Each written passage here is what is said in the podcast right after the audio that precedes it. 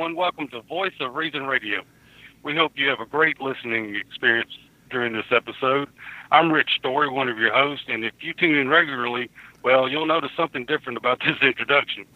We decided, since this was going to be an unusual episode, we'd go all out and change things up a bit. I'm joined by the man who has a job nobody else wants, my partner on the podcast, the Captain America of all time, my, my buddy for Dr. White, and the host with the most, Chris Threadholz. How are you doing tonight, brother? I think you just make Andrew Rappaport, uh, Mike McCrum, and who knows how many other people really happy with that intro. That was perfect. oh, Chris Threadholz, boy, he, Mike, Mike, you love that phrase. I know you do. So, brother, I am doing well. Since you flipped the script, I'm doing much better than I deserve, brother. And uh, by the grace of God, I mean we are finally able to be back together. That was perfect. I love that. So, folks, thank you for being with us. Yes, it is going to be a slightly different type of episode tonight. We hope we're going to try and have a little bit of fun here, um, just on an entirely different topic. Um, but we'll get to that in a second. Want to thank you for joining with us and thank you for being patient with us. We really wanted to do this last week, but Saturday, uh, last Saturday, a week ago, Rich's the weather in Rich's area uh, in Mississippi was an absolute nightmare. Um, the weather was playing havoc with cell phone and power, so to, to even try to record was kind of one of those iffy moments. So we pushed it to Monday, and then Monday I came down with some weird a creeping crud where well, let's just face it. I could lay still in bed and the room still spun. So it was it was really weird. So I was like, I'm not going to try and sit and talk about these weird topics uh, while my head. You know, I'm trying to hold on to a desk to keep the the room from spinning. So thank you for your patience, Rich. I don't. You're you're absolutely right. You said this to me in text earlier. I don't know what it is about late summer months. It seems to be the one time. Maybe we should just take the month of July off and everybody who listens screams what? Um, because it seems that's where we run into the most trouble. But uh, we're so we're so grateful you guys are patient with us. Thank you for for sticking in. And um, by the way thank you for those when we did we did our last show which was a rerun. And then a lot of you listened and downloaded to our our voice bite our voice reason radio by uh, our sound bite that's what it is sound bite uh, which is what we're our first test at doing a reading of a uh, an article, and it there was I mean, Rich, there were about five times as many hits on the on the download as there was on the actual article. So that was pretty wild. Um, so you guys, if that was helpful to you and you like those little soundbite type episodes, let us know if that if you found that useful. If it was something that I, I so the funny thing is, my pastor, along with you, Rich, were the ones that have encouraged me to do it, and he totally loved it. He's like, "You need to well, do more of those and go back and re-record like all your all your articles that way." well, there's one in particular you were supposed to have already recorded and posted, but I, I'm I'm not going to slam you too much because no, because you already did month it. Well, the last month has been a little bit off for both of us, and I just looked. This is the first recording we've done yeah. in a month, so basically we did take the month of July. we pretty much did. You're absolutely right. I I okay. Here's my thing. You've encouraged me to do that article. So has my pastor. My pastor's like really pushed me to do that article. My problem is this I, I feel really weird about retroactively going. Now, okay, here, here's a question for our listeners. Would it be beneficial to you for me to go and back and start recording articles that have already been written and have already been read by you? Or if you're somebody who doesn't read that often, like blog article stuff, would you like to know or would you like us to do those it might mean a flood of new mini episodes. So, is that something you want? Let us know because I feel weird about it. I'll be honest with you. It's already been written. It's already out there in the in the internet world. I feel weird about going back and doing it as if it's brand new material because it's not. Um, if you go to our website, you'll find it. So, if that's something you want, let us know. Uh, you can email us at voiceofreasonradio at gmail.com or you can go to the website slavetotheking.com and you can use the contact us page. Or if you're one of the people that follow us on social media, um, message us, let, uh, you know, or just tell us right there on, on Twitter or Facebook. Let us know because Oh, it feels a little weird to me. I got to be honest. But the people on our streaming platforms that downloaded and listened to it probably don't even realize we have a website and never knew the articles were there. So if you We recorded, say it every episode. well, I know, but nobody pays attention. Ouch! And and that Well, Voice not- of Reason I'm- Radio uh, to email it uh, uh, care of uh, Richard Story for that one.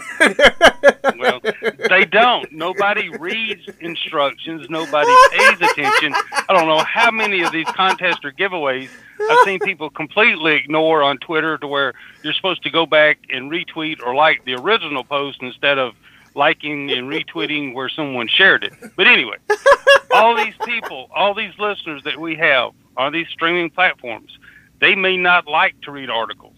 And I have a feeling all of those downloads on that article that we did receive from the streaming platforms were people that have never read the blog article. That's I- just my theory. I, I suspect you're correct, but I want to put it out to them because honestly, it feels weird. Uh, it feels a little self-serving. I'm going to be honest. Uh, well, gee, Well, you guys listen to this. Let me. Let, why don't you listen to more of my voice? Well, do this. Send me the articles. I'll read them in my non-accent. Say that you writ, wrote it, and then you can record me reading it on there. And that way, they're getting the information, Okay. but it's not your voice.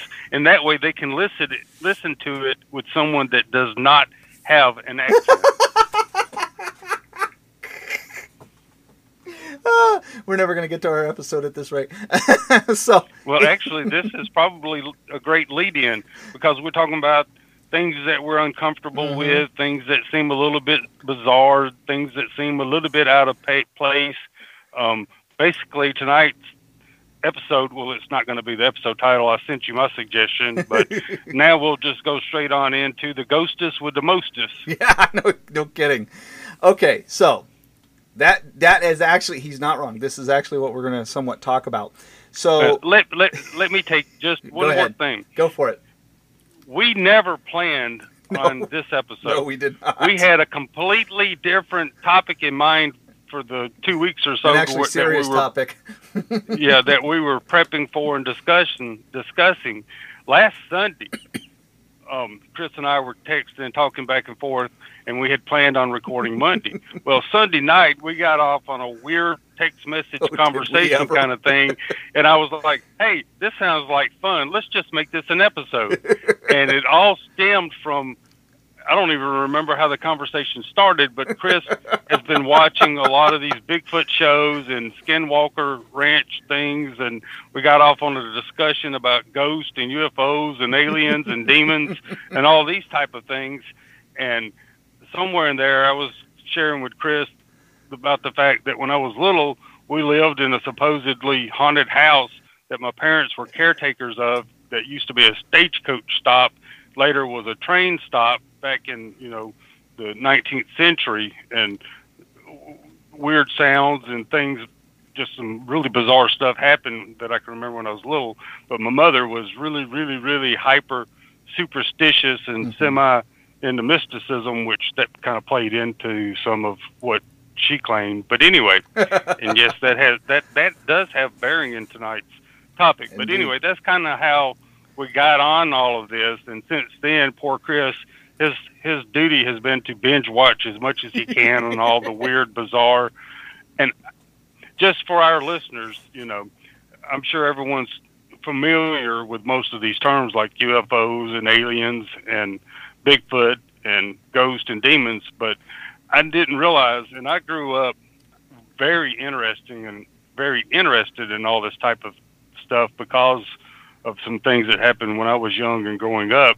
And I, I, I was, I, when I say heavy into it, I mean heavy, heavy, heavy into reading everything Mhm. I could get my hands on up until about the year 2000. And a job I had was just too much. I didn't have time for anything. And then I got saved and my interest, interest shifted and all of these former interests and hobbies went to the wayside. But I didn't realize that the word cryptid was now the short version of cryptozoology, which means the study and search for unknown animals and, and animals of legend. And just for the record, there have been some of these creatures in legend that have been discovered to mm-hmm. be real. So, you know, I'll just leave that right there. But anyway, we got off discussing all of this stuff. And like I said, poor Chris's assignment has been to just binge watch all of these shows. So he's got the current cultural uh, entertainment value, the current cultural thinking within all of this stuff. And also, it was amazing once we got to talking how much things have changed yeah. since about 2000 until now in, in the mindset and the thinking behind some of these occurrences. I don't know, besides supernatural, I don't know of a word that would describe and engulf all of this. Is there one? I, there's so many different terms I've seen used. I've seen uh, supernatural. I've seen paranormal. I've seen uh, you know cryptozoology. I mean, I I think it's just I think the term I'm hearing that's being used over and over again, and and the guys that I first heard use it is got me is what got me started down this road again. Uh, is the term high strangeness.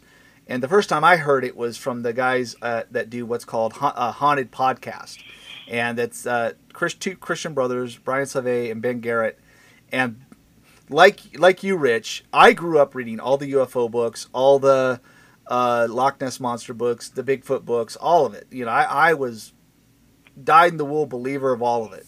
Um, and the funny thing is, I can tell you of things when I was younger that I absolutely thought I saw UFOs, and as an adult i now know what i saw because the first time i remember the first memory is eh, looking out my father's window when we were visiting here in nevada and where he lived literally faced the uh, the flight path of, of uh, aircraft coming in.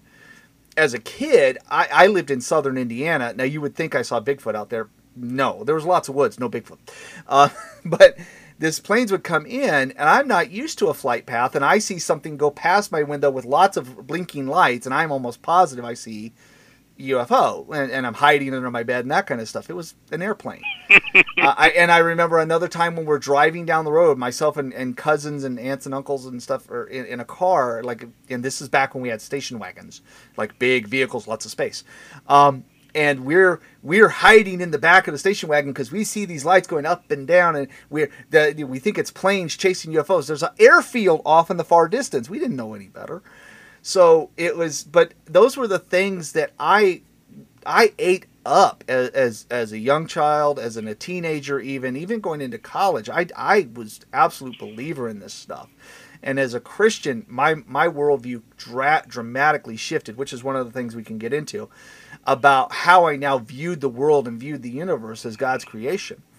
And uh, all those things got put away. And, and, and it, it, every once in a while, yeah, like I, would stumble across something on the internet and it would, I ended up on back, back with, y'all, y'all remember kind of like chat boards, you know, ch- you know, not, not, not chat rooms, like it kind of like Reddit is today. You would have a website and then you would go in and you create an account and you could post stuff and respond to stuff, kind of like Reddit. But these were like chat boards. And I remember being like it, early, like a couple decades ago, getting on a chat board in a Bigfoot room and being like the, the uber skeptic and like destroying everybody's good time.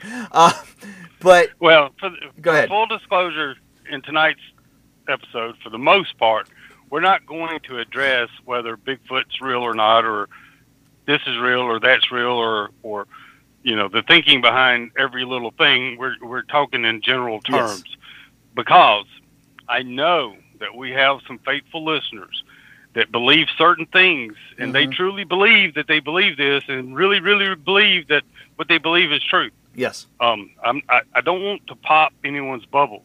There's one of these topics I will state and declare is false, but I'll wait till we get later on in the show. So, but anyway, so what prompted my resurgence into this, and I, I really resisted listening to this show, was the Haunted Cosmos podcast. Um, oh, I thought you was talking about this one. No, no, I don't listen to this show at all. I can't stand the sound of my voice. I don't know how y'all listen to it. It just you guys, you guys are patient. Um, so I, no, I don't listen to our show. That that's that's creepy. It's creepier than this stuff. Uh, listen to your own voice and, and, and, and think about all the things you said wrong.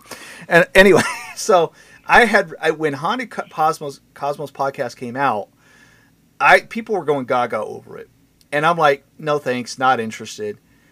And one day, I, I my I I I have been a podcast binger for a long time but in recent maybe year last couple years i've really pulled back on a lot of that and there's only maybe a couple that i'll listen to. And so sometimes i'm just i'm like bored and i'll go look through my list and and so one day i forget what the topic was. I think it was moth the, the mothman stuff that uh, down in point pleasant that they were talking about and i'm like wait what's that? I i listen i knew of the jersey devil. I knew of bigfoot I knew of all these different ghost ghouls and goblins. I had never heard of Mothman. I'm like, what is this? So that's Isn't that the one in New. Well, just for my own because I've heard that, but it's Yeah. been years. Is that the one that's like around New Jersey? yeah, Point Pleasant, New Jersey. Okay. And so I tuned I tuned into that one. And I'll be honest with you, Brian and Ben, dude, th- those guys, their production quality of their show is fantastic. They know how to they do their this what they call a cold open, which is just like a reading of a a- a- an account that they're going to address on that program.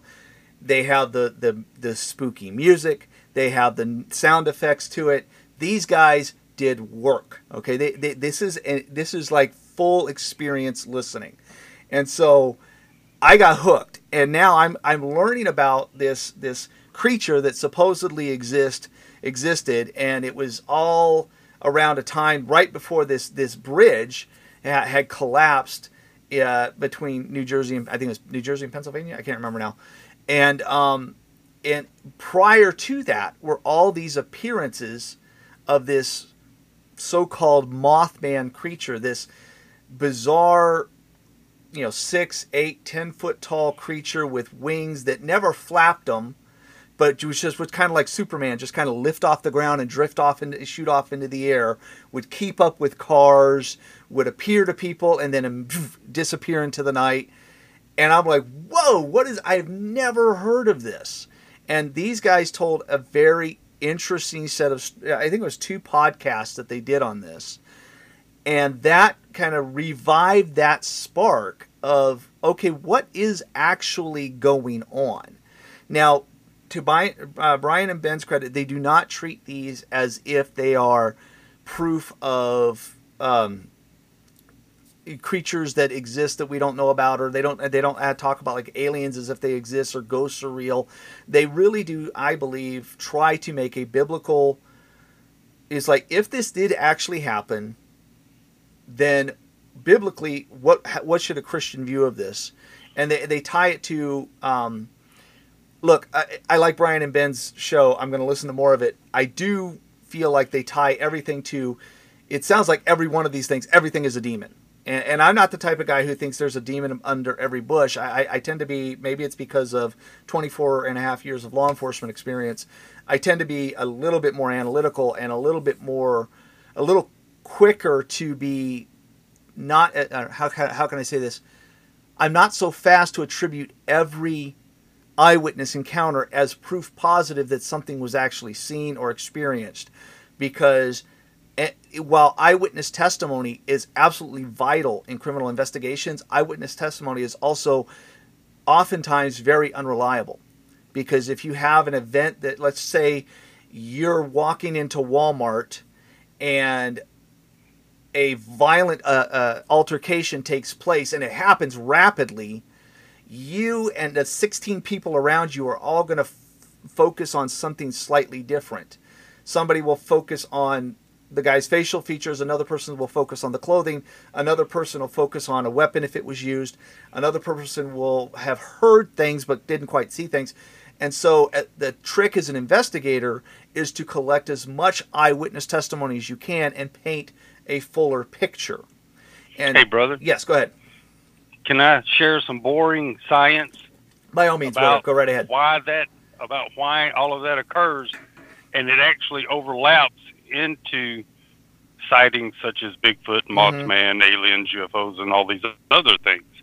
When we get excited or when we experience extreme fear. Mm-hmm. Um, you could basically say there's fun fear and then there's fearful fear. But in both cases, your adrenaline glands are influenced. When we experience that really heightened sense of fear, dopamine releases in our brain and it triggers adrenaline and, and cortisol throughout our brains and it changes the chemical makeups to the point to where some for some people you've heard of adrenaline junkies that's why they, they become addicted to that adrenaline rush they become addicted to those dopamine that release, releases those Mhm. pleasure centers in your brain people become can become addicted to those types of chemicals just like you know if someone is addicted to comedy or they're addicted to horror shows it's because and and it really it overlaps into things such as pornography Mm-hmm. it becomes an addiction because of the chemicals it creates in our body that stimulates our pleasure centers. When it comes to things that frighten us, or in the case that Chris shared about a holdup or a robbery, or Mothman or Bigfoot and these other type of things, we can get so flooded with those chemicals that it will askew our view and our understanding, and it also affects the memory center of our brain as well as our cortical, you know, our eyes, what we Mhm. actually see. So, um, with in your expert opinion, how bad did I butcher all of that? No, I think you I hit it, I think you hit it right on the nose. And there's also when you're experiencing that fight or flight uh, you know uh, sensation, you can get tunnel vision. And so it's almost you can have audio and visual exclusion to where you just focus on one thing. So not only do you have like the dopamine rushes and stuff like that, but you also you, you just can have this hyper fixation and you can see things you could swear that the person in front of you was was a white male six foot two wearing a red shirt and, and, and black pants. But what you did is you filled in certain details as, as as you did this oh my goodness and you run. You look you see and you run. And there's your mind will begin to fixate on certain things. And those are the things that come to your mind and your brain fills in the rest and you're almost certain it could have been but then when you if you were to look back say at a, a live feed video you'd go oh that that doesn't i could have sworn it was he was five foot or six foot two not five foot six. You know he, he seems so large you know? Sad, sadly, when it comes to tonight's subject, there is never any real video to substantiate yeah what has been witnessed so someone can go back and look and say, oh, okay, I really saw that big giant bat flying off and not some dude or some beast lifting off from the shores of New Jersey, just to put it as an example. But um, yes, there have been quote unquote videos and home movies and everything else put out, you know, for the last 30 years about certain sightings and whatnot. But even then, we can't always believe what we see, Yeah. especially in today's world with the video editing Oh, yeah. and the AI and special effects and everything else that's going on. But even with all of that, what I find more interesting in today's world when it comes to some of these areas is the number of street cameras, uh, trail cams, hidden video cameras, and everything else. Unless I'm mistaken, no one's ever really produced one that experts 100% Yeah. concluded this was not doctored. No, not nothing that well, not that or it's it's too far away or too unclear to, to be certain what it is that was seen. And so, anyway, uh, getting a little bit a little too far uh, uh, uh, afield here. So this started me, kind of started my my juices flowing, so to speak, on okay. Well, then, what pe- what are people seeing? I, I, I get what Brian and Ben are saying, and we can, we'll we'll talk about that briefly here in a little bit about if these events are occurring.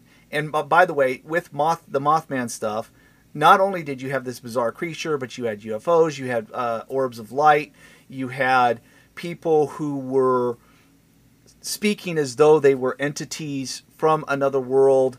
Uh, and they were, and the reason the book is called Mothman Prophecies is because the writer, uh, John John Keel Keel. Um, anyway, he was getting messages during his investigation of this Mothman stuff, of people who were getting messages from supposedly people who were from outer space, and he's getting these weird phone calls, and some of the things that we're saying were not like hundred percent on point, but yet like this is th- something's coming up and and something happens, and so it's this weird juxtaposition of multiple things, these paranormal cryptid type things that all kind of point to something happening on a particular day and time.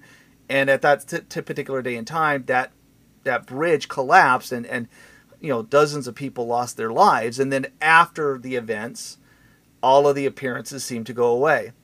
And so they're talking about this, and I'm like, okay, now I'm curious, and I go online and I, I start looking something something because like what are people seeing? If it's not really a, a a spooky creature in the dark, what are they actually seeing? Now the the the, the investigator side of me's wanting to come out, and it's like okay, what are they really seeing?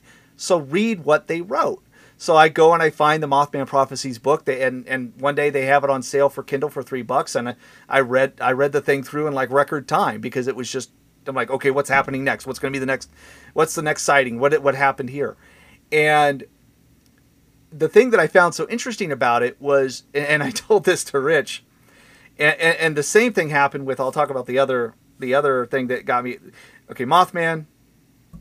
To keep track, Mothman, uh, Skinwalker Ranch. That's another one, and Bigfoot. Those were the three things that I've kind of been binged in the last couple of months. So, I have a quick question yes. before I forget did they determine what caused the bridge to collapse? It was it was basically old and um, it was not I think well constructed. It was a type of bridge okay. that they, they will not make it anymore because it was there are just some bridge designs that are horrible. It's it's like the if you've ever seen I forget the name of the bridge in, in San Francisco or whatever it was, many, so many decades ago now, where the bridge started to wave it oscillate and and and it just kept getting worse and worse and worse and all of a sudden it, it snaps and collapses into into pieces right? It was well, not designed well and that was i think the same thing with this uh, pleasant point pleasant bridge. Well we're, we're going to attempt to avoid any getting in very far into any of these one subjects but i'm the super skeptic yes. in this episode. Oh you and me both. So my, my my first question was okay how reliable is the guy that wrote this book? Was he doing this to try to sell a book? Was he communicating with people who had already had plans to collapse this bridge? Thus, they right. knew when and how it was going to collapse. Right. Yeah, that, that's my default setting. But right. anyway, go ahead, brother. no, that's okay.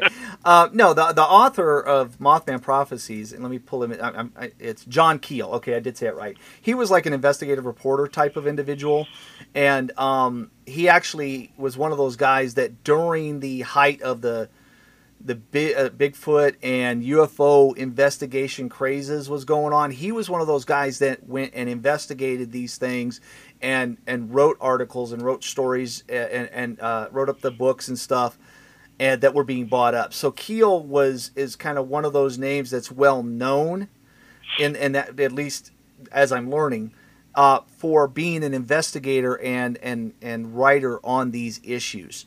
So, but full disclosure, he was making money oh, off yes. of his investigations and these books. Oh yeah, and that's why I say. I mean, you know, no, I, am not. It, please do not understand me to say I think he was like a a, reliable individual. But the the thing that I found that was kind of funny, and and I noticed, and I'll get to it with the Skinwalker thing too. The thing that I thought was funny is after I read his book, John Keel made a, a postulation in his book of he doesn't believe there's aliens. He doesn't believe there's Bigfoot. He doesn't, uh, you know, believe that Mothman was some strange creature.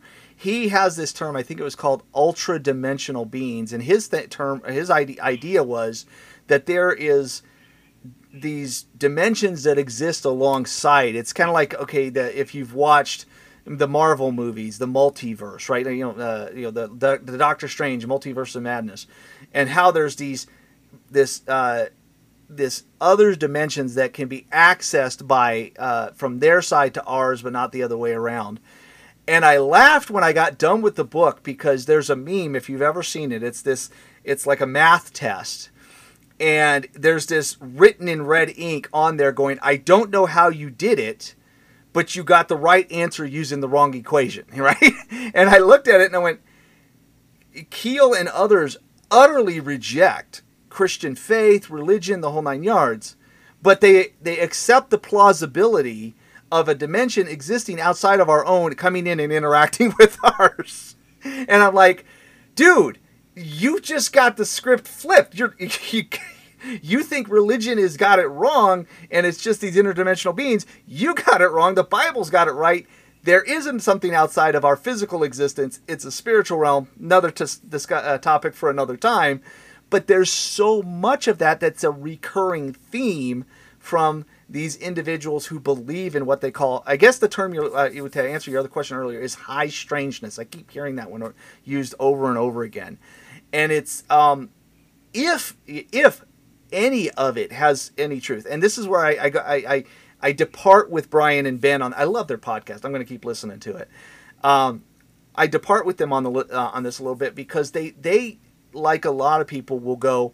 There are so many sincere people, so many people who would stand something to lose by reporting these things, why would they lie? And I and, and I agree that many people will sincerely speak what they believe to be the truth. But sincerity is not the test of truth. Tr- truth is the test of truth. So you can say you believe that the guy who broke into your house was a six foot two white man with a red shirt, black pants, wearing a, a baseball cap, but if if your description doesn't match what your ring uh, uh, doorbell shows, then it doesn't matter how sincerely you believe it. the The question is, does what you believe comport with reality? And I this is where I would. I, I, I love listening to them because I think they've got some good points. I think they just maybe give a little too much credibility to some of the things that are reported. So, um, but that was that was what kind of started this, and then they did a three part episode, long uh, like long form episodes, not not just thinking long form. Don't don't panic. Uh, three and a half hours on on um, climate change. Darrell Virgil, fantastic stuff. By the way, you know sidebar for them. If you have not listened to the most recent Just Thinking on on the uh, on the, the issue of climate change, you need to go stop this, go listen to that this far more important, but spot on job. But getting back to what I was saying, that not long form like in their way, but maybe an hour, uh, hour and a half, two hours per episode, talking about something something else I'd never heard of, a place in Utah called Skinwalker Ranch, that since mid '90s to now is supposedly the hotbed of all again a conglomeration of bizarre happenings, zombie wolves that don't die when you shoot them, uh, you know, orbs of light that fly through the air and, and shoot past you, scaring your horse and making it jump into a ravine. Uh, dogs chasing the orbs and then getting melted by the orbs. Um, I'm not kidding. That's the report. um, Excuse me. I got I got a ghost in my throat. um, the typical poltergeist trickster stuff, like you put your tool down, you walk away, you come back, it's gone. It's now seven. Uh, uh, it's a seventy pound, you know, post hole digging tool. Suddenly thirty feet up in a tree. Um, cows going missing and and and uh, cattle mutilations. Uh, all of these things, and uh, again, something I not back in the day, I I was reading tons of this stuff. Never heard of this place.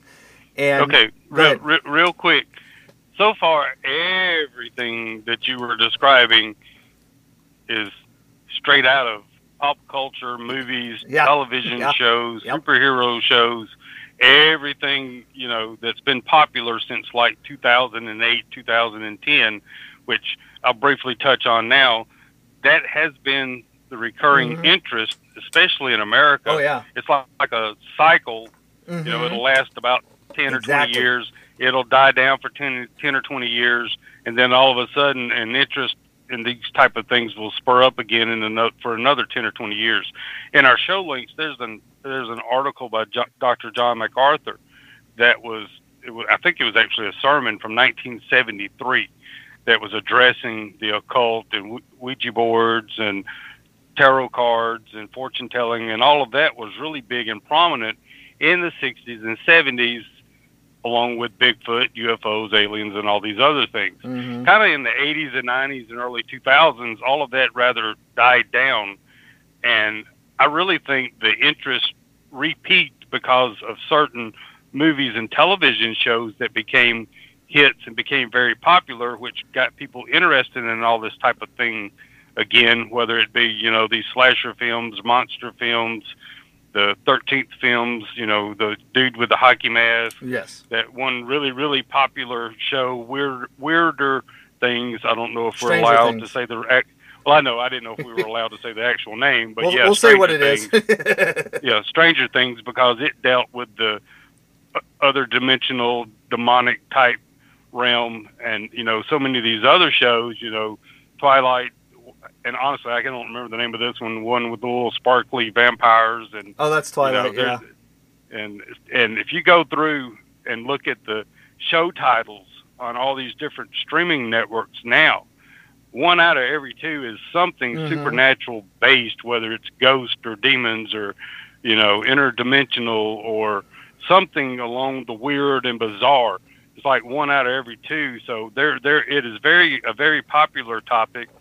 Tons of people are interested in it. I think we as humans have an innate interest in mysteries and discovering things that Mhm. are unknown and seeking out answers. I mean, you go back to the cartoon that's still popular, Scooby Doo. I mean, that was the whole basis of the of the cartoon. You know, other than being kind of goofy and funny, but it just is a reflection of still how we think and how we are today. We want to seek out and find new things or unknown things, but in today's world, it actually overlaps a lot with what we see going on within American Christianity is people seeking out and wanting and quote unquote experience their Yeah. whether it be a biblical experience, some supernatural experience, they want to encounter something beyond the normal. And a lot of this really truly, to be honest, comes from other religions and other cultures who are deeply immersed in mysticism and and superstition and things along the supernatural realm and that's one of the huge problems with ecumenicalism in the, in the United States is that we brought in all these other cultures, all these other religions, but we didn't just bring in the false doctrine that they believe in the Bible. They also brought in all of their mystic, superstitious type belief, beliefs with a, you know, the eyes of a statue bleeding all the way down to mm-hmm. voodoo type stuff and all these other things. That mixed in with entertainment and pop culture and the interest in these things today in entertainment, and then we see a formula being created to where a show like Skinwalker Ranch making some of the most outlandish Oh claims Yeah. Become so popular. Would you agree with all that, brother? Oh, absolutely. And I think that's really when we stop and look at what's actually going on and whether or not there's truth to this. I, I think I think the guys at Haunted Cosmos again make some good points about if there's anything to let's just say even a 10% of what's been seen. Let's just throw a number out. That there could be something that deals in the demonic, deals in the spiritual realm, and as a Christian, we recognize that that's an evil thing, that we don't encourage people to p- take part in that, we uh, and that we serve a God who has has is power has power over all of that. But what makes the, the I think like you say what makes it interesting and, and it does come in cycles. And I think it's part of the cultural consciousness as you say. There's there was a period of time post World War II when all of this was going on. You got the 50s and 60s when all of this was happening. And then there's a shift in the culture and we're very uh, like self-focused. It's either um, you know you got the hippie movements, for example, that was drugs, love, and all and free love and all this stuff. And in the '80s, you've got the the, the power-hungry, you know, people who want power and money. By the '90s, we're we're trying to deal with uh, oh our self-esteem issues, and now in the 2000s, we're we're kind of all of those things don't satisfy anymore. So now we're losing our minds and we're trying to define who we are uh, just by what I feel like I am today, right? So it culturally things shift and our interests shift, and so there's always been oogie boogie stories. There's always been campfire stories that were interesting. There's always been Bigfoot stories and UFO stories, but like the the UFO thing has become big again. Why? Because the government's going, oh yeah, we're you know, while the government's busy tanking the economy and, and messing everything else up around the country. Oh, by the way, did you know we investigate UFOs? Uh, here's video from the Navy. Um, amazing. Um, okay, fin- finish your Skinwalker segment, and then we'll get into the UFOs because that's the one I want to lay into. so anyway, I have some. I have I have a landing pad for that. So the, I I I listened to this thing. I'm like, wow, this is weird. I mean, talk about like every ghost story by the fire you ever heard is wrapped up in these three episodes. So by episode two, I'm now going, what is this place? And I'm looking online, and I did realize the History Channel. By the way, do you guys remember when the History Channel actually did history? I know I'm a little old, but the History Channel used to actually be history a long time ago. Uh, the History Channel, the history on the History Channel is now history. So it's all it's all this these uh, reality TV programs now. But um, I discovered that they have a series called The Secret of Skinwalker Ranch, and it's bought. You know, this ranch after it was owned by some ranching folks in the '90s, it gets bought out in the early 2000s by a, a, a rich um, hotel ma- uh, uh, chain guy who's also involved in aerospace, uh, uh you know, uh, work, and he's put all kinds of scientists together, and now he he's interested in these oogie boogie things, and uh, you know, and he want he buys the ranch and and goes and, and investigates it, and after they're done, now this guy who's a you know who's like a real estate mogul up in Utah goes, I want to investigate, my turn. And now they've made a History Channel show, and there's they've done four seasons, of which I binged watched three. I'm sorry, I it, it was the most bizarre show. It, it, you remember, you know that phrase? It's like watching a train wreck. That's this show. It is supposedly a scientific investigation of the oogie boogiest place on earth, and I want to shake these people. I, now, if if you're somebody who does an investigation and you go, okay, that's weird, we didn't get the result we expected. An actual investigation goes, now let's test every possible hypothesis that could account for this. So, for example, one of the things they do on the show is there's these old, what they call Homestead 2, it's these old buildings that have been there like decades and decades, uh, maybe like a hundred years ago. They're barely standing, and it's kind of the place where weird things get seen. Like supposedly a portal opened uh, during the uh, the first investigation, and somebody watched this creature crawl out from it and disappear into the darkness. I'm just telling you what the scientists said. I'm not saying it happened. So that's where this is all supposed to take place. So they go in now. I don't know if you guys know what lidar is. It's a it's a type of laser scanner and they can go in and they can use it to 3D map something. So you can literally make a 3D map of a location. Which, if you, uh, on the Bigfoot show, they did this with a cave. It was amazing how, how much detail it grabbed. And they go in and they're scanning all around the buildings. They're getting great imagery, and then they go into the building, and the scanner doesn't work for nothing because it's all blank when they bring it out. So, what is the response? There's something preventing us from scanning. No, you probably have something in there that doesn't reflect laser light very well. It like absorbs rather than reflects. Did you investigate? Somebody turned it off. Uh, you know uh, that the machine could have broke at that point. Did anybody investigate any of this? See, an actual investigation, they would do that. They didn't do that. Um, so they stopped doing that because they couldn't uh, get anything. Now, I will say one of the weird things about the show it, it, there does seem to be something going on out there. Is and it has been investigated multiple times, both in the previous investigation and this one, because I read the.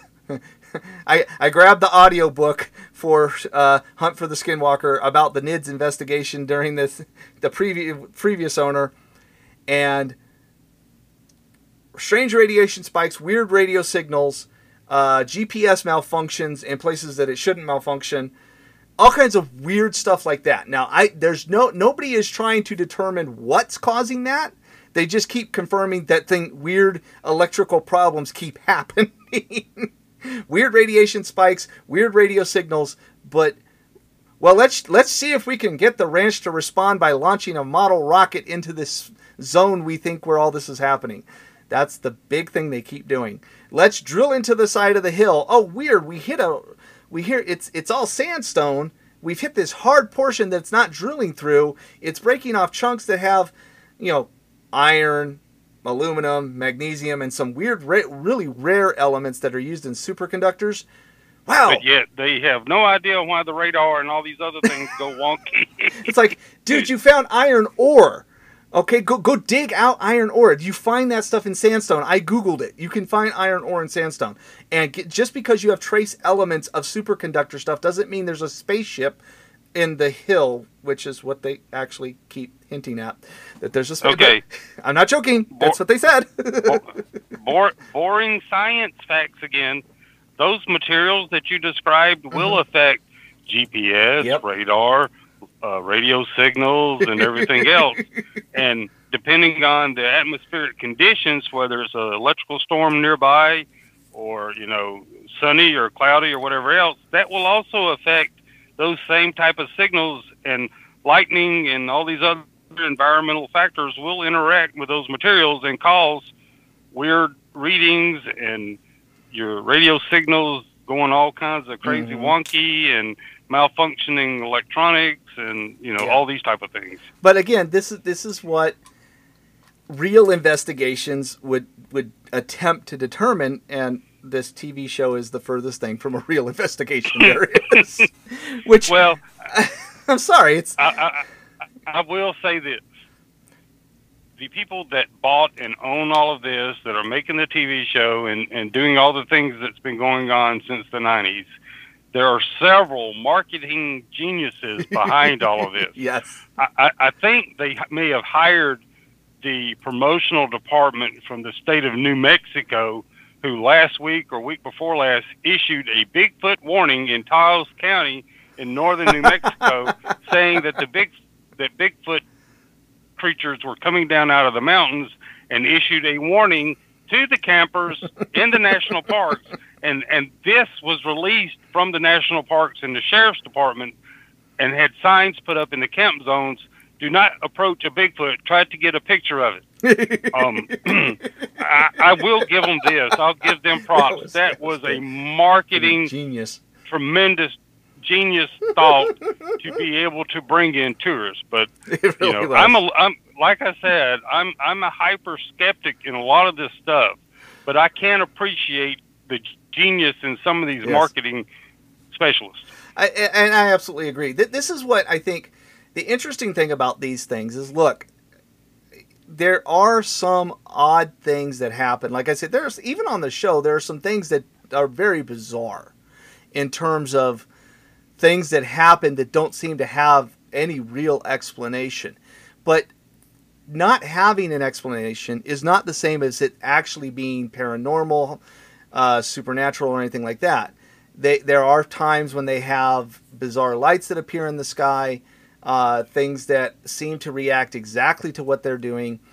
But as you say, and, and as I, I think most people can understand, this when you're making a production, look, real science is super boring.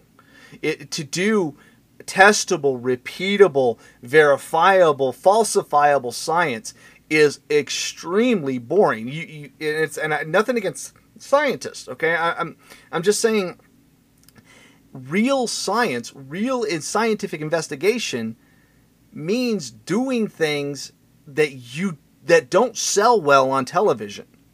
So or so sell books or books. Now, you know, so there's a reason why so many of these books, so many of these TV shows rely heavily on eyewitness testimony. And again, I'm not going to say that every single person who has ever seen something that they cannot explain has a completely natural explanation. Again, talking, know, referring to Brian and Ben from uh, Haunted Cosmos, they make an excellent point we are not we, we remember we have to remember we are not modernists we do not define everything within the scientific box we are inside we live in this physical realm but we know that there's something more because god exists outside of that. And we know that there is a spiritual realm. How that interacts with this world that's that's a discussion perhaps well wow we're really going long we'll end up going long if we do that. We might have to do that part as another if you guys find this interesting let us know. Maybe we'll do a part two on this. Well uh, let me share this real quick because we probably won't won't have time to get to this particular show link in the show links there there's an article i think it's i think i don't remember if it's by john macarthur but it is actually an excerpt from John MacArthur's essential Christian doctrine. Mm-hmm. The, the, you know they made a full size book and a more of a compact type book, but the name of the book is Essential Christian Doctrine. They cover supernatural spirits, angels, demons, Satan, very very in depthly referencing scripture and laying out what scripture says about these subjects describing in detail mm-hmm. what the Bible has to say about demons and how they interact with this realm and what they can and cannot do. Um, the short version that I wanted to add to tonight's episode is far too many far too many people give Satan and demons far more mm-hmm. power than what they actually are allowed by God. As with everything else, if you're looking into these things, if you're interested in these things, if you're wanting to study these things, and I don't mean entertainment like what we're joking about tonight, yeah. but if you want to go into it deep, you need to read your Bible. Yes. And if you're serious about it, pick up a copy, either the handbook or the full size book by John MacArthur, Essential Christian Doctrine. Read, look up in the index for demon and read the section in the handbook version, I think it's page 360, and there's about 10 or so pages. I've been reading through that over the last week or so, and I would love to do just an entire episode on that one section because it is very, very, very good. Mm-hmm. It brought clarity to my understanding of what demons can and cannot do in our realm, how they interact, um, how they can and will appear historically from the Bible. Um, I will say this um, based on everything I've read and studied from this book, from other writings, and my 40 years of interest in cryptozoology, the weirdness, mm-hmm. hyper supernatural stuff. If you look at the Bible, demons have never historically in the Bible or referenced in the Bible appear as a Bigfoot or as a ball of light or as some unknown creature. They interact with humans, and their goal and their only goal is to distort the Word of God. And when the Bible talks about false signs and wonders, it's not talking about some weird apparition floating through a wall. It's presenting itself as the true Christ or a true miracle of Christ, but it is the source of it is false doctrine is false signs and false wonders. So, um, br- real briefly, when it comes to the short version of tonight's episode, is most all of these things that we hear and see and talk about, people today try to equate it with being something from demons, whether it's Bigfoot, UFOs, aliens, alien abductions, ghosts, and all of these other things. I'm not going to say 100% that none of it is from the work of demons or the or Satan, but I will say on based on everything I've read and studied, that is not the pattern we see in scriptures, and that is not the historical pattern we see from the Protestant point of view. Right.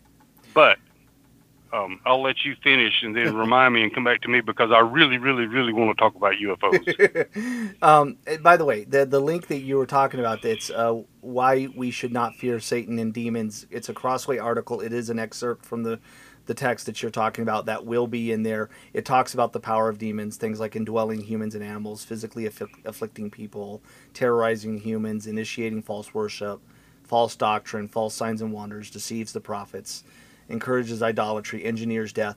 Those are the things that he's talking about that we find consistently in Scripture. So um, that that that was just you know, we want to make sure it's like I I. I, I'm I'm of the mind, and, and Rich and I might be diverging a little bit on this. I think there's reason to believe that if Satan and his demons can interact in the world in such a way that they can use anything to you know to distract us from Christ and get us caught up in the occult, to get us caught up in ghouls and goblins and false worship that way, or any anything that would lead us to believe, you know, that like the guys who wrote the book on Skinwalker Ranch or the John Keel who wrote about Mothman, what are they saying? There's oh, religion's got it wrong. There's an in, there's a there's an alternative universe, and that's what's interacting with us. And and so and, and they will they will point blank say that. The Skinwalker Ranch guy also tried to say that Esau was an example of Bigfoot in religious literature, but I digress. I'm not kidding. He actually says that. Um, it, which tells you, okay, the Bigfoot one. There, there's a heavy emphasis on Native American lore and legend about Bigfoot, and uh, and and they try to say we see these things throughout history within a lot of legends, a lot of religious literature, and so therefore there must be something to it because there must be a big hairy beast running around because the Native Americans believed in it.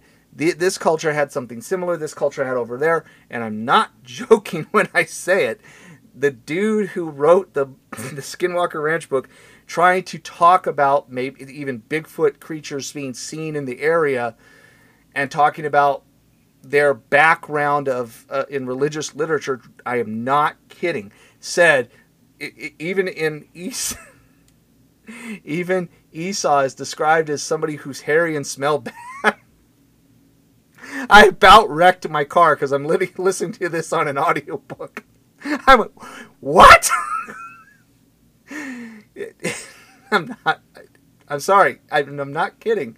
This guy made that leap. So I'm, I'm still laughing about that one. You, have lost it. You I want me I, to take it for a moment? No, no, no. I got, I got it. I got it. But and and now there's a there are these different television shows. Rich can testify to this. I am I've been binge watching Expedition Bigfoot. I am I'm, I'm about done with the third season. I guess their fourth season's getting ready. This is a Travel Channel show. The reason I can watch these is I have Discovery Plus.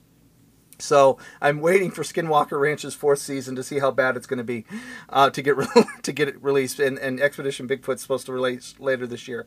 So in, in, in, in three seasons of traipsing through the, the, the forests, of using uh, uh, thermal cameras, trail cameras, uh, of uh, uh, what do you call them? Um, drones with thermal cameras uh, of using a. I did not know this thing existed. It looks like a little boom box. It is a device programmed with animal sounds so that if you're the type of person that goes out into the woods and you're trying to attract animals for study, you can use it to generate a wolf sound, a bear sound, a bird, whatever. They they've they upload it with supposed Bigfoot sounds and they holler them into the night, and then every twig that snaps, it's a Bigfoot. They say the only the only thing they've come face to face with is a is a, a 400 pound bear. and I told Rich, I, am watching these shows. I said these idiots are going to get eaten by a bear. I'm telling you, they're going to get eaten by a bear. And did well, the, that... the, primate, eh, eh, you know, the primate expert goes chasing down this path, swears this is where the sound is coming from, and the cameraman tells her to stop. Why? Because there's a 400 pound bear right up the path. Well, honestly, if you're running through the forest and a giant 400 pound grizzly bear stands up. Yes. And you get a flash view of it and you turn and run. That same yes. type of not being able to rely on a eyewitness account that we discussed earlier, the same chemical reactions and everything else will apply there to where your brain will fill in the gaps of but in this case it'll fill in the gaps of what you actually want to have seen which will be some big eight foot giant hairy dude. You know, um, I will say this though, when it comes to the Bigfoot topic and the Native American legends and all of this, it has been proven that around the world, many of these different legends mm-hmm. actually had some truth in the origins. So, um, you know, at some point in time, whoever the first Native Americans were that encountered whatever it was that they encountered, it was something real. Uh, um, very but, likely, very likely.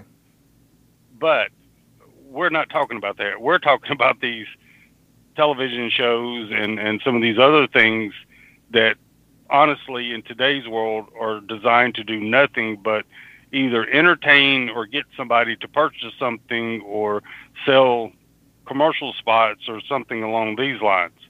Um, and we may need to do another episode on the theory that all of these things are the work of demons.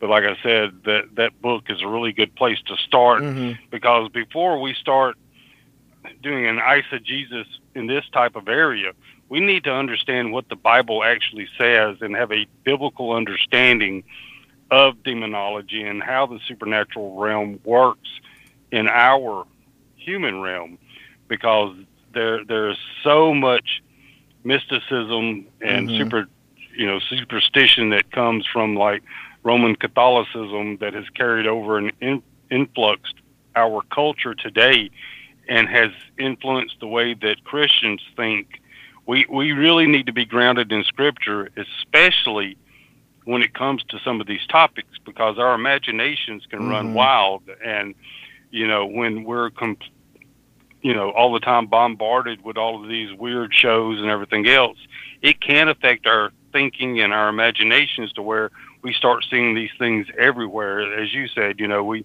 we can allow ourselves to start believing we see a demon behind every rock yeah. And sadly, I see a resurgence of something that, that was going on a couple of hundred years ago and stayed prevalent through some religions, but th- they had the tendency to blame the devil on everything that was wrong. You know, it's not my fault. The devil made mm-hmm. me do it.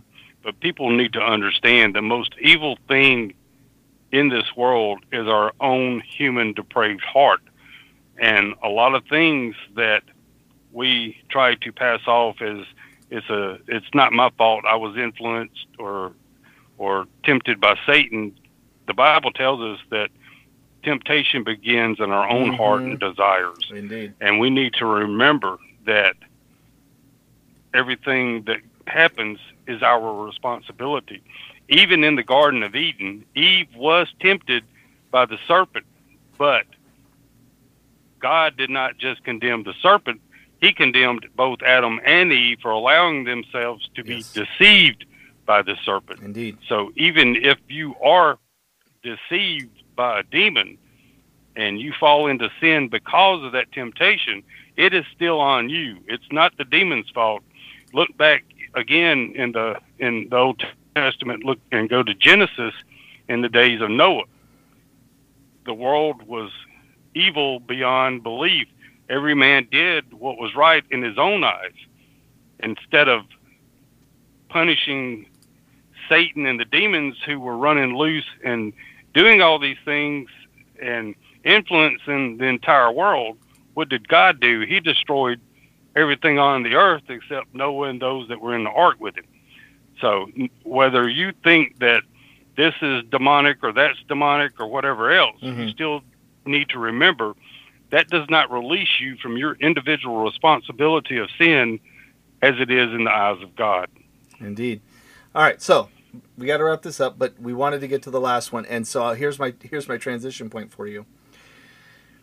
The same book that talks about Esau was a Bigfoot.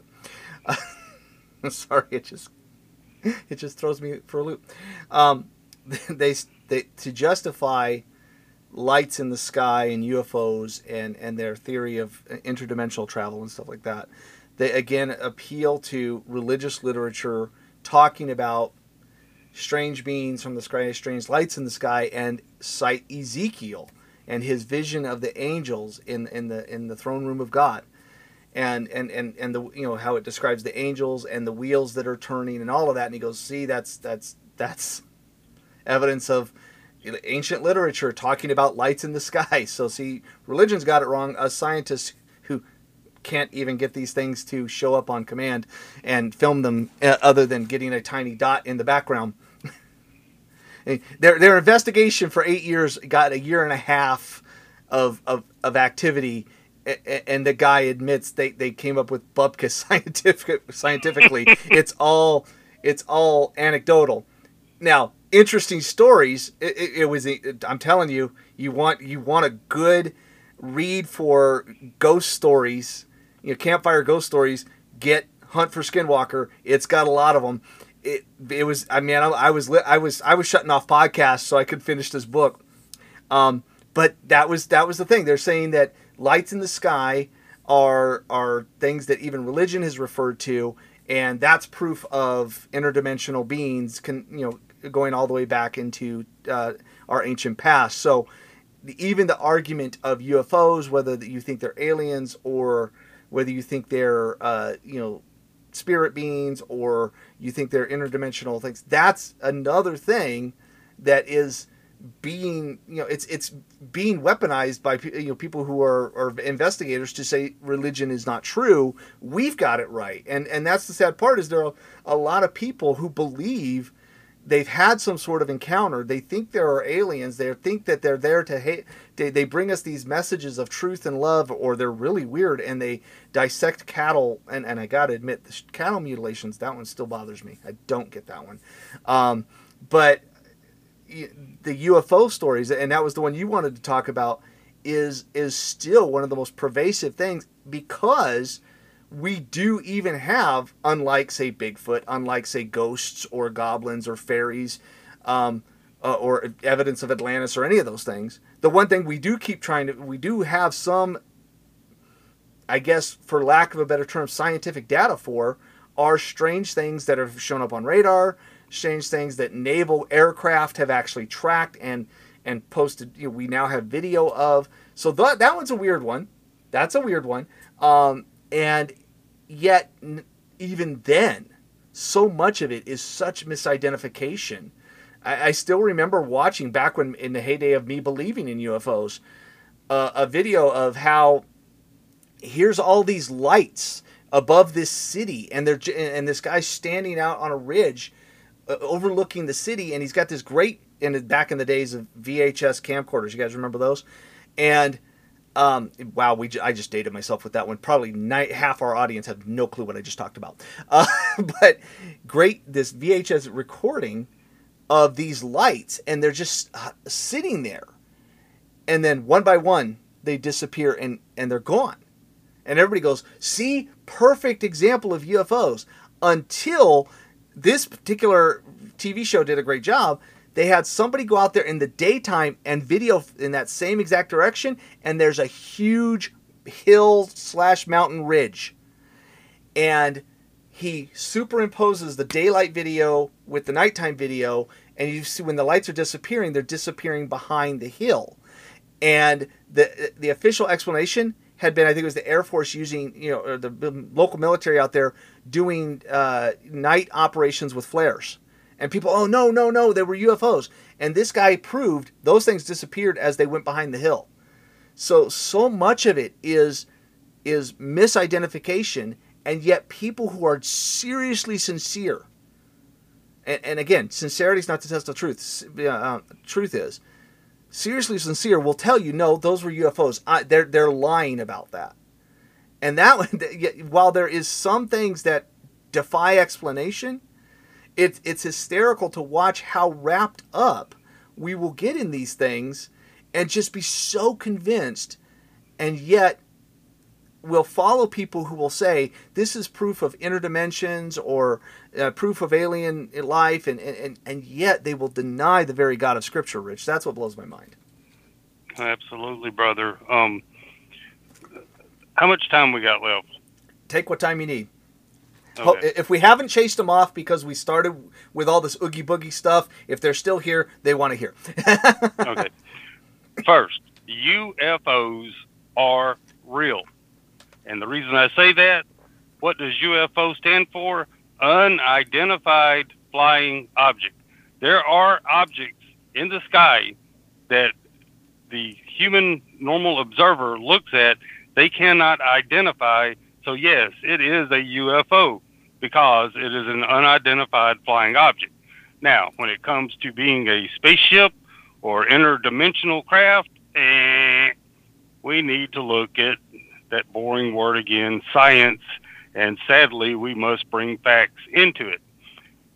Um, the UFO phenomena actually began around the middle to the end of the of World War II, and one reason behind that was little little known bit of military history.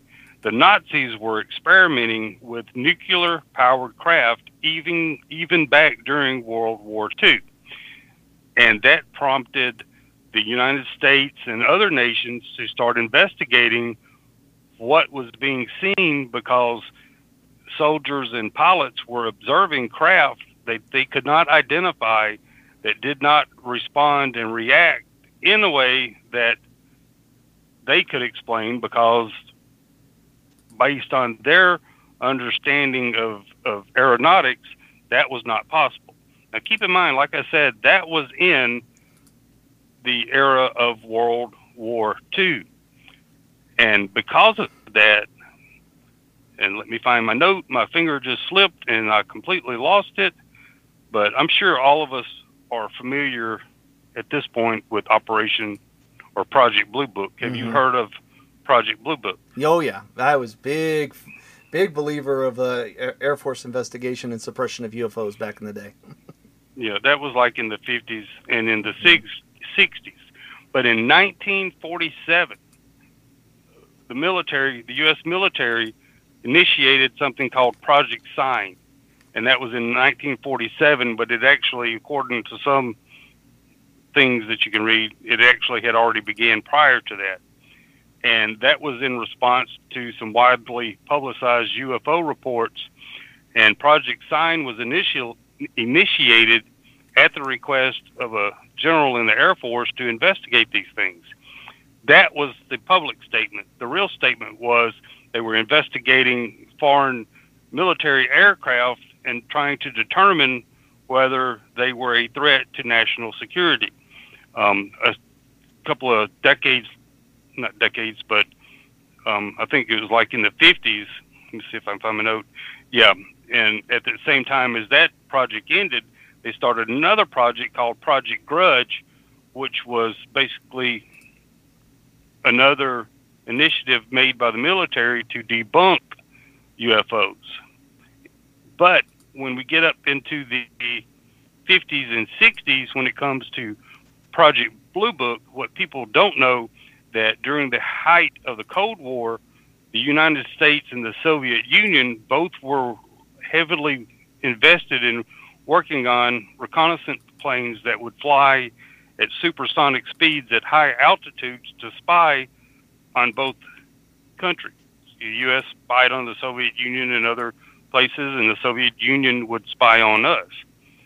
But Project Blue Book publicly was launched to investigate UFOs and strange sightings. And a lot of this you can find in, under the Freedom of Information Act. But during the course of Project Blue Book, they investigated 12,618 UFO reports. All but 700 they could explain away as either natural phenomenon, um, civilian aircraft, or get this, buried deep within their papers was con- confirmation of the then super secret A 12 U.S. reconnaissance plane being spotted. And, and this was during the um, 60s era. I don't have the date right here. Please forgive me. My fingers slipped again. But anyway, because of Project Blue Book, the CIA actually had a hand behind it because they were the ones supporting the program for the A12 project, which was a precursor to what was the super spy plane? I can't remember the name of it now. You talking about the You remember? SR seventy one, or are you talking about the U two? The U two. Oh, It was a okay. precursor H- to the uh, U two. Uh, no, you're right. Uh, uh, it was the first one, SR seventy one. I'm looking it up right now. Uh, A12 was the precursor to SR seventy one, the supersonic one. Yeah. Anyway, all this led up to get this in the late '60s. They started working on trying to develop stealth aircraft. Mm-hmm. prior to that, it had been a, attempted by several countries with, with moderate degrees of success. But even going back that far, stealth technology was was being developed and being tested. And in today's world, you know, we know all about the stealth aircraft, the stealth bombers, and all this. What we don't realize is that's not something that oh, let's have an, let's try this, and it's on the drawing board, and then they make. No, there's decades of research and development Mm-hmm. behind some of these military aircraft, watercraft, and landcraft. In this case, they were even developing drones in the late 60s. Now, Mhm. think about that. It's only been in like the last 10 or 15 years we've really become aware of drones. So, in the 60s, 70s, maybe the early 80s, their technology was going, you know, more was developing farther and farther and farther and they had already developed and started testing stealth technology. So during that era, all of these, you know, airport tower reports of, well, we don't report anything on our radar, or military ships saying, well, we don't report anything on our radar, we see it out there, or these flat looking craft flying over a city that nobody can report on their radar, or this object is moving and, and doing things that no human pilot can do. Guess what? They were testing stealth aircraft, drones, and hovercraft from the late 60s until now. And it was not until, what, the late 90s, early 2000s, we were even aware of the stealth fighters and stealth bombers. Um, what a better, what's a better way to test some of these aircraft than fly it over a populated area test it and see if it can be detected on civilian radar. See what kind of reaction we get from the public. Oh, everybody believes these are UFOs. That's a great cover story. How much of that in, in your history of all this were you aware of, brother? I, I think a lot of that has been stuff that people have discussed. I think when I was reading back on that, uh, the the general accepted thing was no, the the uh, the air, the military doesn't have this kind of technology. Uh, there's this that's just simply not possible based on what we knew at the time, and um, so I, I'm I'm not shocked that there's there you know as you say decades of research.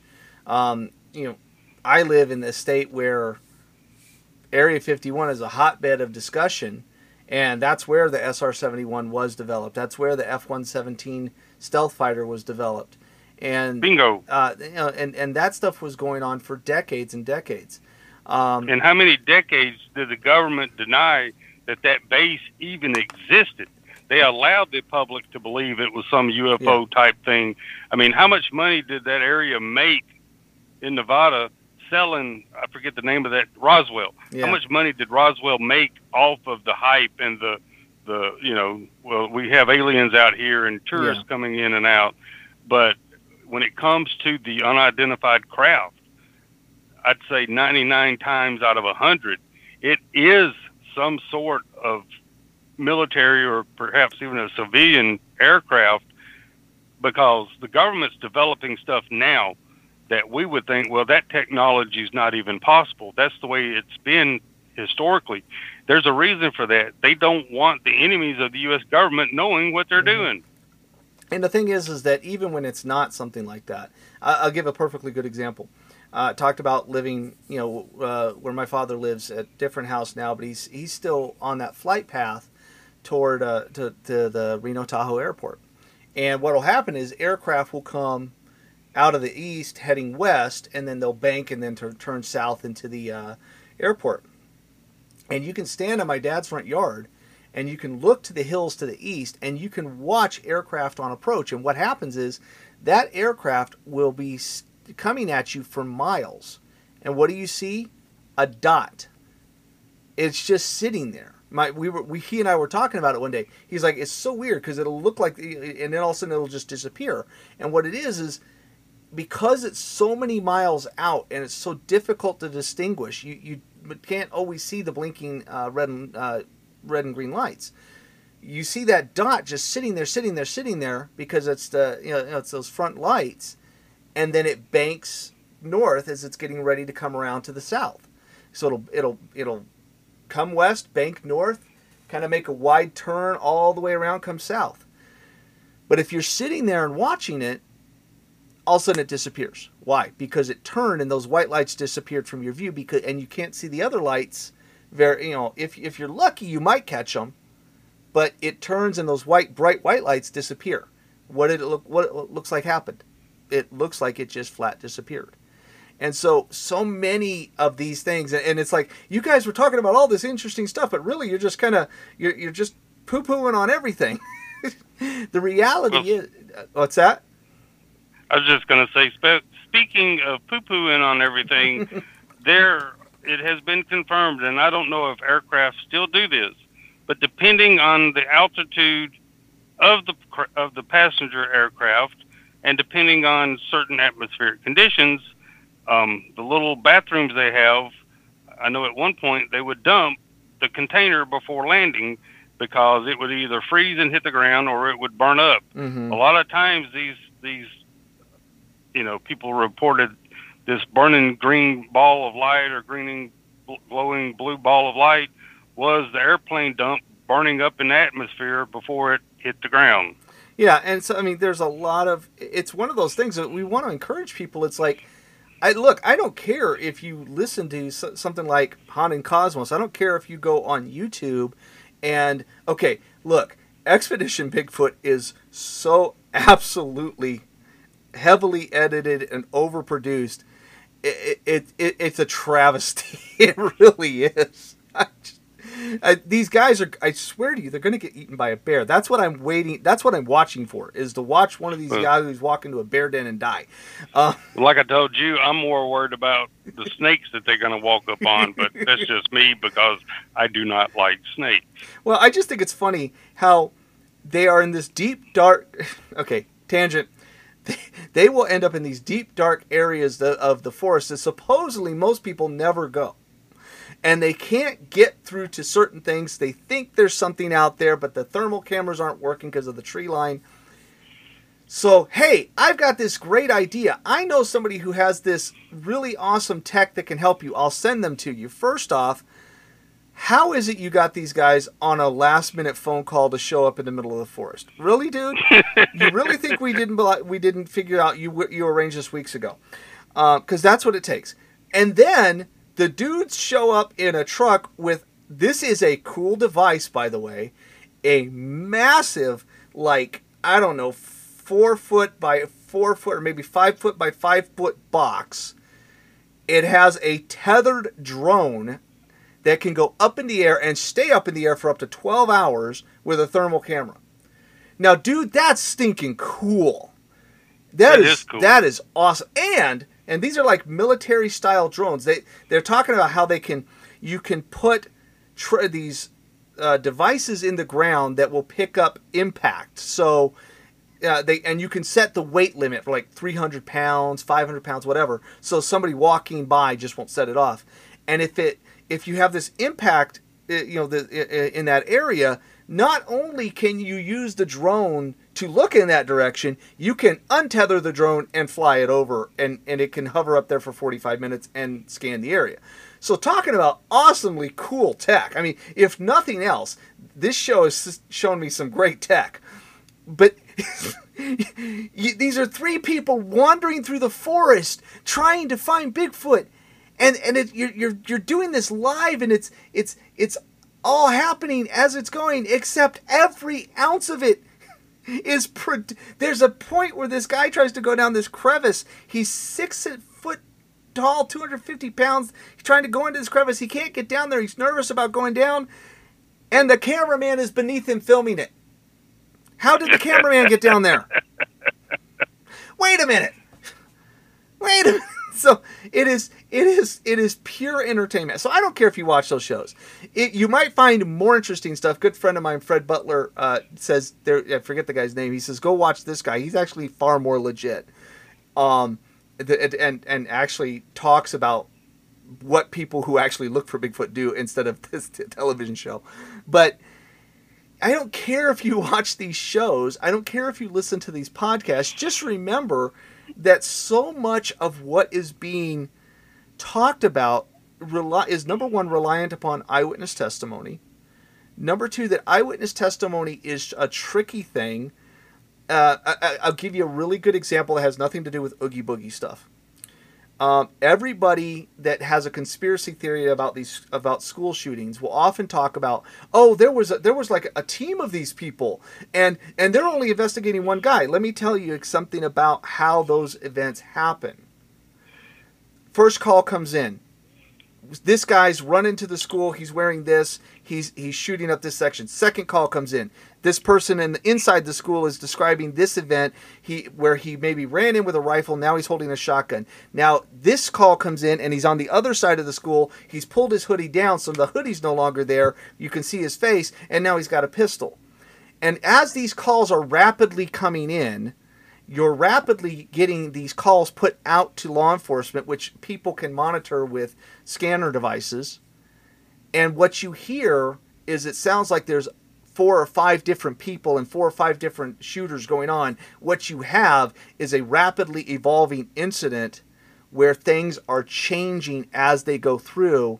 And the reason you have crime scene investigations is because you have to systematically take figure out those calls as they came in, the eyewitness testimony as it was reported, and start piecing together the timeline of events. So you amateur sleuths out there who say the police are covering up a, a that it was a terrorist hit with multiple people do not understand how eyewitness testimony works. And so that's that's free of charge. Uh, so when you're talking about eyewitness testimony and you're talking about things like Mothman, or you're talking about things like Skinwalker Ranch, or you're talking about UFOs, or you're talking about ghosts and goblins, or you're talking about Bigfoot, I, eyewitness testimony is so vitally important in any kind of investigation, but a genuine investigation doesn't take just a testimony at, at, at um, at its face. It doesn't assume everything about that testimony is 100% accurate. It doesn't assume that tangential things that kind of sound like it might be verification. It means you have to do the laborious work of actually going through and determining whether or not that information is accurate. Rich, you you okay, here's another fun story from the TV show. so I told you about the story where they ran into the bear, right? Mm, so yeah so the whole event is they, they send out these Bigfoot calls, they get some weird sounds back. She goes chasing after sounds. She thinks, turns out that's the big bear.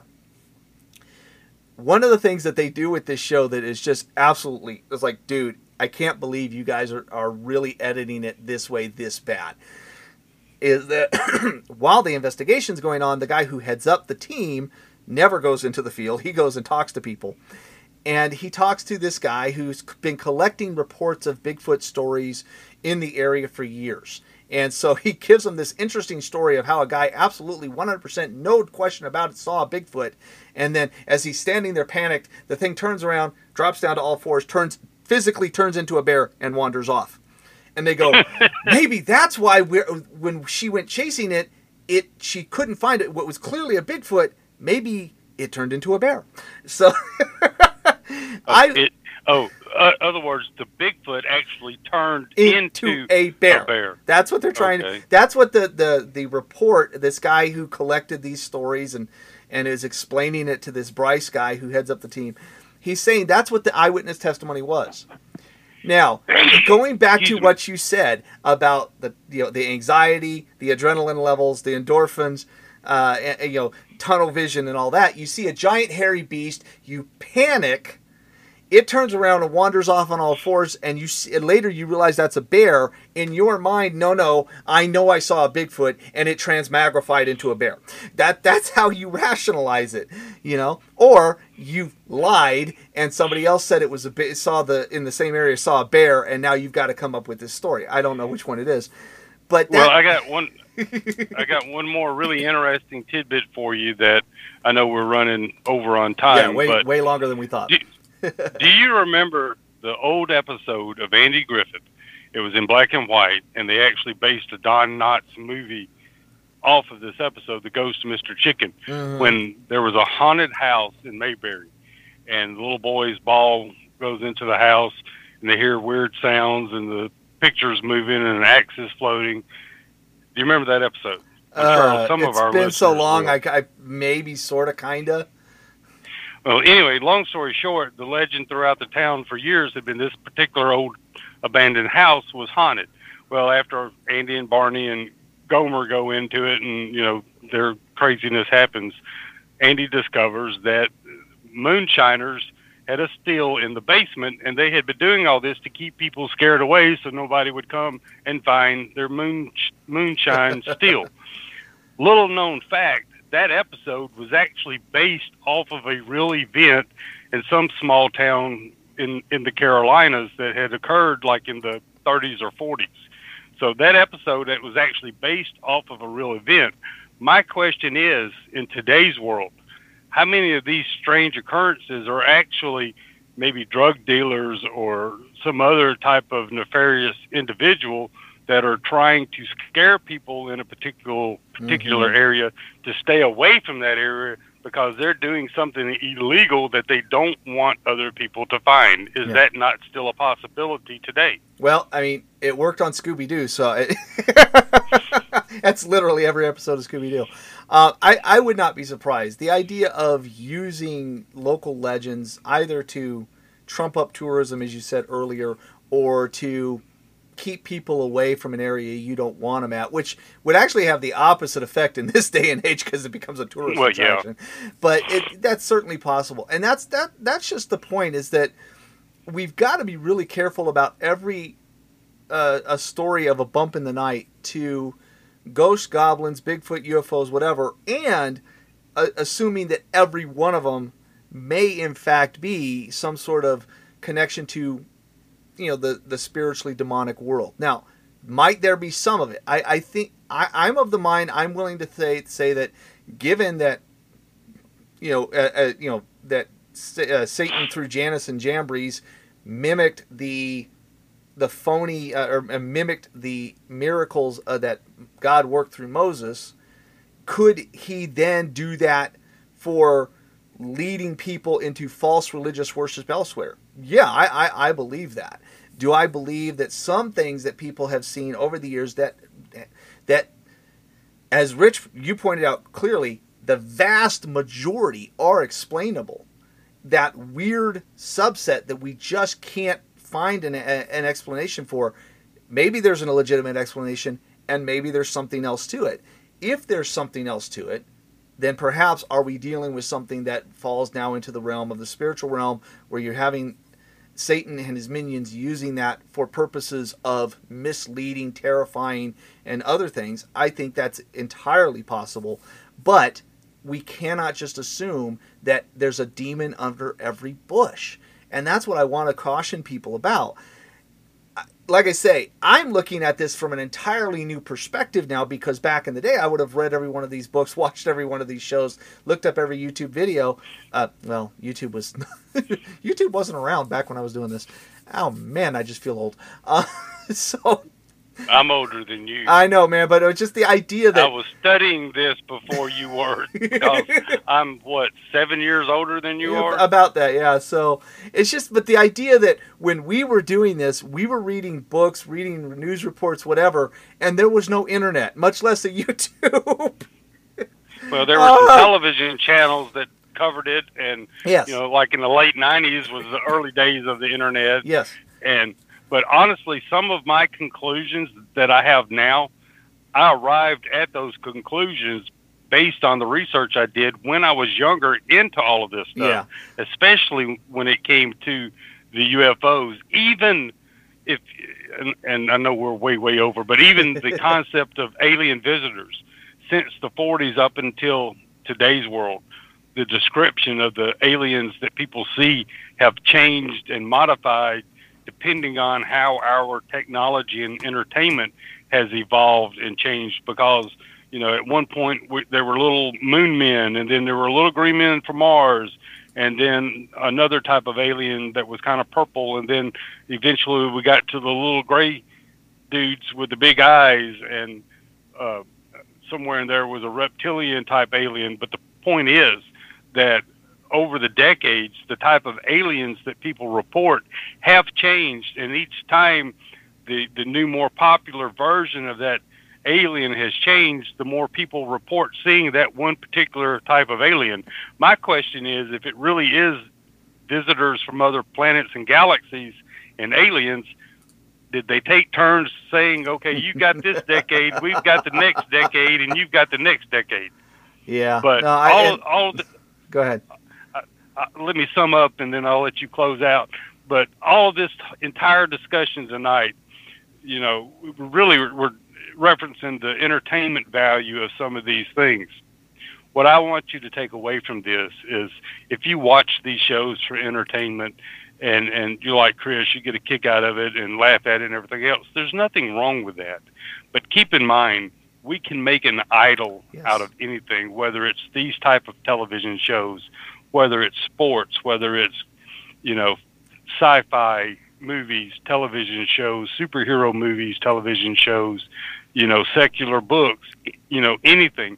We can make an idol out of anything when we substitute our primary interest into these things instead of God and the Word of God. We've made an idol out of it. And people seem to forget that our human hearts are depraved and what we want and what we seek and what we desire should first and foremost be Christ and His Word and His gospel. When we allow these other things to influence our lives and to come into our lives and to dominate our lives, we've made an idol out of these things.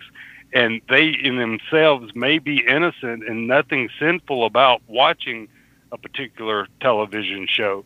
But when we put that at the center of our focus and intention, attention, instead of Christ and his gospel, we've made an idol out of it, and we need to stop and pray and repent for putting anything above God and His Word and worshiping Christ and His Word and proclaiming Christ in His Word. Amen. And that's the message I kind of would like to convey as we close out is to be careful. There's nothing wrong with entertainment or sports or, you know, having fun or joking and laughing around or anything else you know, there are some entertainment we should avoid because in themselves they are sinful. But something as simple as the Bigfoot hunter show and this type of thing, that in itself is not sinful to watch and enjoy and be entertained by it. But if you allow it to consume your life and to the point to where you think you're seeing Bigfoot behind every bush or a demon behind every bush, then you may be flirting with idolatry and you really need to get back to the Word of God.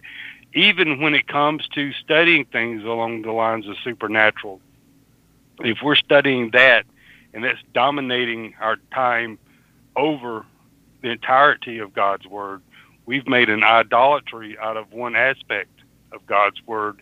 And sadly, people do that all the time with, with taking such a stance as they do on some issues in the Bible to where they abandon the rest of what God has to say about God's Word.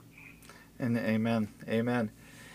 And, and just uh, to add one more piece to that puzzle, look, if you're somebody who says, "Yeah, you know, Rich, Chris, I kind of get what you say that not, you know, that there's a limitation as to what Scripture kind of explains." What the spiritual realm does, the you know the demonic does, but I still think maybe okay, if you're a little bit more like the haunted cosmos guys and you see more uh, of that than maybe we're we're willing to to give on, um, just don't get don't get to the point where that's your focus in life is looking for, as Rich said, looking for you know a demon behind everything. We if you're getting wrapped up in that, if you're getting wrapped up in uh, somebody comes to you with these stories and you're oh that's probably a demon your focus is way off. Okay, it's it it, it can be wise to know. Uh, Scripture tells us to be, you know, wise as serpents, harmless as doves. and others to, to be aware of the of the wiles of Satan and how he can use things to mislead people. And even if it's to go to this extreme, like I said, the Haunted Cosmos guys will probably take a, a, a broader uh, view of that than say Rich or I would. I, and I'm I'm I'm willing to go a little bit where Rich would say no, not so much. Um, but if you start trying to identify everything as demonic, everything is here, all these different things, and you're getting wrapped up in that, your focus is wrong. Remember, what is our focus? As Rich said, it's the gospel, it's Jesus Christ. If you're trying to go after all these little things, and I'm not, and I don't think anybody is. I just want to caution that. Uh, and, and you want to spend all your time now chasing after those things. That's not what God Christ has called you to. Christ has called you to worship Him and, and Him alone. He's called you to know Him and Him alone, and He's called you to spread His gospel message. Now, if you encounter people where these maybe this these accounts are something they believe in or they've had experience, and you you believe that perhaps there was there was something spiritual to do to that, guess what that person needs more than anything?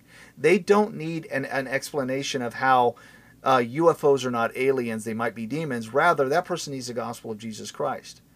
Just like Bingo. It, just like a person who um, is obsessed with pornography or is obsessed with uh, uh, sexual perversion or is obsessed with money or alcohol or drugs or whatever, the per- the thing they need the most is the gospel of Jesus Christ, and then we can address those issues first as we now have brought them to the foot of the cross. So this can actually be an opportunity to pre- proclaim the gospel. If you have someone who desperately believes in these weird entities, dimensional beings, and all these things, hey, let me talk to you about the God who made all that. You believe there's an there's something beyond this physical realm. Let me tell you about the God who inhabits that. You know, and, and let me tell you what he, uh, you know, what he wants from you. Before we ever get into what exists in those realms, let me let me talk to the, you about the God of all of it. Oh, you, you you like to talk about mysterious creatures. Let me tell you about the God who made all the mysterious creatures. Now you have something to discuss. And by the way, you might encounter people who think that Bigfoot is an interdimensional being. I'm not kidding that's actually a discussion. Uh, and that was before I ever watched Expedition Bigfoot. I ran across that back quick, in those Bigfoot boards back in the day. I'm not kidding. quick side note: I can't remember the, the the man's name, but Logos was selling a book by an author that got into all this. That Bigfoot was either the Nephilim or it was a demon or something. Oh but Logos, Logos, uh, that big favorite popular computer program website. that I have. Yeah, com- yeah. they were selling this book. I, I came across an ad, believe it or not, just by accident this week. I did. I meant to screen to do a screenshot. Then you know how Twitter does, the little thing will jump and pop, and Facebook will, and then you can't find it again. Yes. I can't remember his name. His last name is. I think it started with an H, but Logos was selling this book oh, by this wow. gentleman that addressed all of these different things. So, I mean, even within what we would consider biblical Christianity, these things are popping up in mm. books and articles and whatnot, or being distributed yeah. within certain circles, even circles that we would not think that they were in. So what right. you said really, really, really does apply even to some of our normal listeners. All right, so we went way longer. We were going to do this real tight. You know, we were going to do an hour, just talk about some funny stuff, and and and and try to you know tie it back to the fact that there are there are legitimate explanations for most of this, and maybe there's a connection to the spiritual realm. But really, we need to keep our focus on Christ. And we went an hour and 43 minutes. I'm so sorry. Uh, so hopefully this was fun. Hope you enjoyed it. We're not gonna do a haunted cosmos podcast. That's their job. They can do that all they want. But once in a while, it's kind of fun as Christians to talk about these things that we just that they're happening around us. These are the interests of the world right now, and and sometimes it's good to know what people are talking about and how we can address it. So, if you guys and as you point, go ahead. And as you and as you so importantly pointed out, even a topic as bizarre as Bigfoot and UFOs, you can use that to Yes. transition into a gospel conversation. Absolutely, absolutely, and hopefully you guys will do that. Now, if you hated this show, please let us know, and we won't ever do it again. Uh, if you enjoyed the show, let us know. Um, it, it, it's good to know what um, what resonates with you guys, you know. And um, if, if sometimes just doing an, uh, an off the wall program is something that you find beneficial, let us know. If you think we're absolute knuckleheads and we should never do this again, let us know. Well, we've been we- doing we this for had to do seven this. years. We're running out of topics. hey, it is our show, so once in a while we're gonna we're gonna throw an anchor out there, and you may, it may not like it, but we had a lot of fun doing it. So, so thank you for spending time with us. I, I guess you know what, the extra forty five minutes we didn't give you a show last week, so hey, now you got the extra forty five minutes back.